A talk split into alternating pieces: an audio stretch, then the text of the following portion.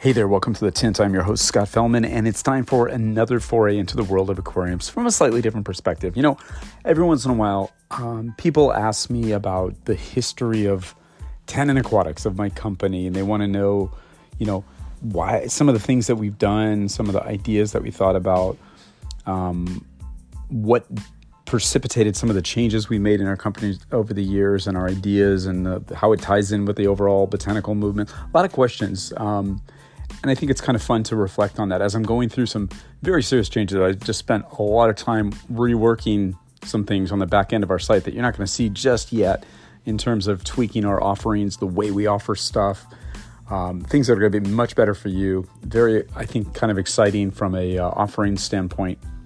Um, so things are changing. Things are changing pretty quickly. We'll see that stuff finally debut shortly we're sort of overcoming some of our supply chain issues, and uh, know we've got a lot of orders still to get out that we're working on, but things are moving in the right direction, and it's pretty exciting. As I re-engage with and it's kind of fun to bring out some new ideas that I've been wanting to do for years, in line with some of my new thinking that'll be a little different than what we've done in the past and what other people are doing now. So, kind of exciting.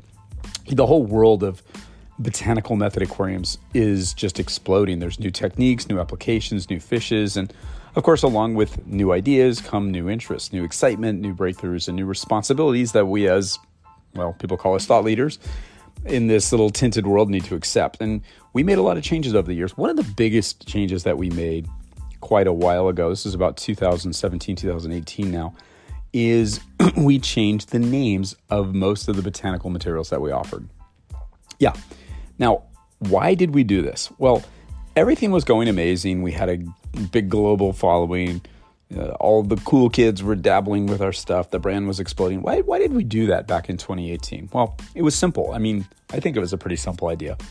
When we first started Tannin, it was fun to sort of create a flavor for our site, if you will, and come up with exotic names for the materials that we sourced. And we made up a lot of fun Portuguese names for the botanicals. So those of you that have been a long time customers of Tannin may remember that are followers of this. Why do we use Portuguese? Well, that was the language spoken in Brazil, where there happens to be that cool little region called, you know, Amazonia that we're kind of intrigued by. And yeah, well, yeah, it made sense at the time. It helped define us, it helped distinguish the stuff, it helped popularize botanicals, romanticize them a little bit.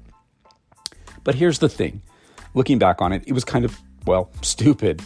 You heard me. I said stupid. Let me let me digress a little bit. I came from the world of the reef aquarium and coral propagation. You know, those expensive, overhyped $100 per square centimeter coral frags that have well, stupid names and equally stupid prices. I used to laugh at that stuff, the names, the over romanticizing of them. Yet, in an odd way, it sort of made sense to do this when it came time to starting uh, offering botanicals um, to make them more relatable, to give context and identity. And, and it did make sense for a while, for a few years. In fact, I think we were actually the first people to actually utilize the term botanicals to, subs- to, to describe these materials. I don't think that prior to 2015, and you could check me on this, maybe I'm wrong, but I don't think you've even heard about the word botanical described as you know, as these materials described as botanicals. So I think it's kind of cool that it perhaps perhaps helped get things more popular as Tannin started to grow.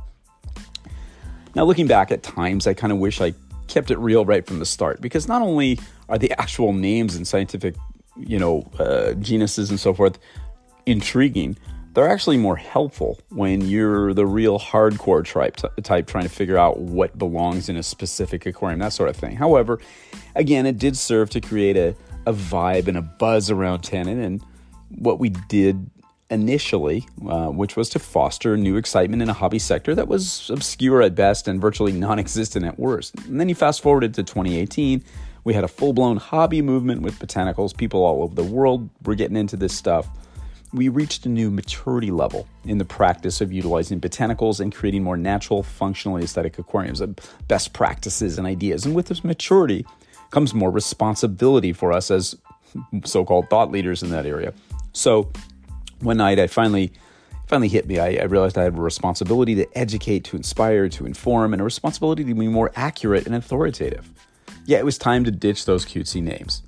And it was getting a bit too much, even for me. Uh, although it might have been easier to pronounce and remember some of the cute names.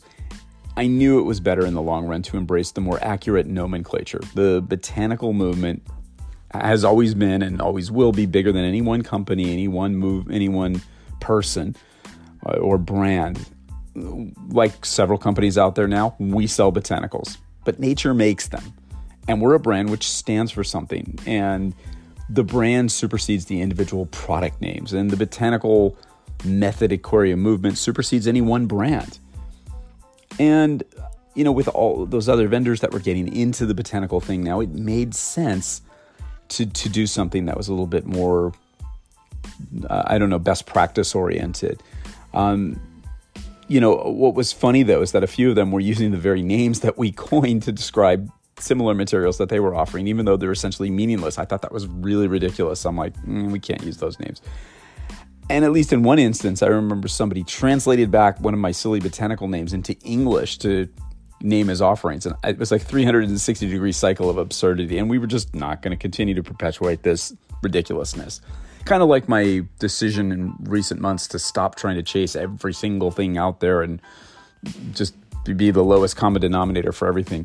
You, yeah, sometimes you have to change. And I realized that if I didn't step up and show some real leadership and confidence in using the right names at that point, this could have turned into the world's goofiest coral frag swap all over again without a controlled names, absurd claims, limited edition botanicals, and stuff like that. And this wasn't helpful.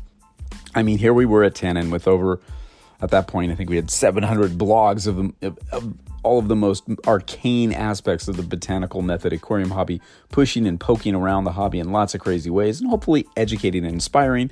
And then we were calling a Dregula, uh, Dregea volubilis pod a concha pod or something like that. It was cute, it was entertaining, but just completely not helpful. As I said a million times, nobody invented this stuff.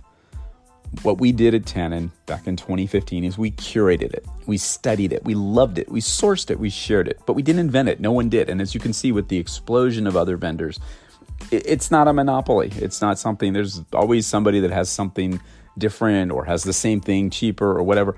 That's cool. I love it. Now, I admit though, I am rather fond of some of the names that we came up with. Some of those materials simply never had a common name, so we invented ones that fit our vibe, and that was kind of cool. But when I embarked on that road to transforming to more appropriate names, it took a lot of research and talking to my suppliers in the countries of origin to find out if there was even a common or popular name for some of those materials. That was a process in itself. And I decided that when it was applicable, we would use those, or we'd go by the genus or subspecies name and call them, you know, whatever pods.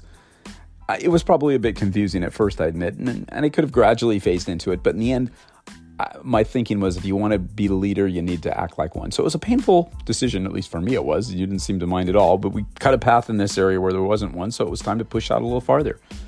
And as you probably noticed over the years, we changed our look and all that other stuff. So it was it just made sense to change it. Now, I admit that some people probably didn't like it. Some people did like it because they had to learn some names as opposed to just calling them whatever dumb name we came up with. So what was in it for you, the hobbyist? This was the other thing that was important when I made that decision. Well, after that initial confusion, the realization that this is now this, a lot of people got to have a better knowledge of the botanicals that they use in their tanks. Instead of having a stupid name that we made up, now you can research the places of origin, origin, the growing habits of the plants that they come from, all that kind of stuff. And when you learn more about these materials, you can help unlock more ideas about how best to utilize them in our aquariums or you can just enjoy them. Uh, look at the pick for ID when you purchase them and learn along with us to use their more correct names. It's simple as that. So it was kind of fun to, to, to really learn about that stuff. And again, we still had some common names monkey pot, you know, cocoa curls, alder cones, all that kind of stuff. However, some really popular ones back in the day, do you remember when we used to call them Savu pod, which had absolutely nothing to do with it. It was actually Cariniana pod, where the Cariniana legalis was the tree it came from. That was a big switch, so, but it seems to have been seamless over the years. Everybody calls them Cariniana pods. So it, it's kind of fun. I mean, names are popular names are okay. I mean, like Clownkilli is probably easier to remember and more fun than Epiplates annulatus, but in the long run, the hobby and the hobbyists benefit more from the accurate description, in my opinion. I mean, you could probably call a number of species "clown clownkilli, creating far more confusion than education and progress. And in the end, I decided that we'd all be better off in the long run. And, and of course, the pictures will always help, just like it did when we first marketed, you know, stuff with all these goofy names back in the 2015. And what about our competitors who appropriated the absurd names? Well, I got a lot of questions about that from other people. My answer was, well, maybe they'll keep them for a while. I don't know. I, I spend very little time looking at my competitors unless people bring them to my attention and say somebody's using your photo or something. I, haven't seen somebody use those names in a while, but I suppose it's impo- it's not uh, it's inevitable somebody will. What I am seeing, which is really nice, is some of these competitors actually using the scientific names instead of jungle pods. Everything's a sterculia pod now. Very very cool, and it's much better overall for everybody.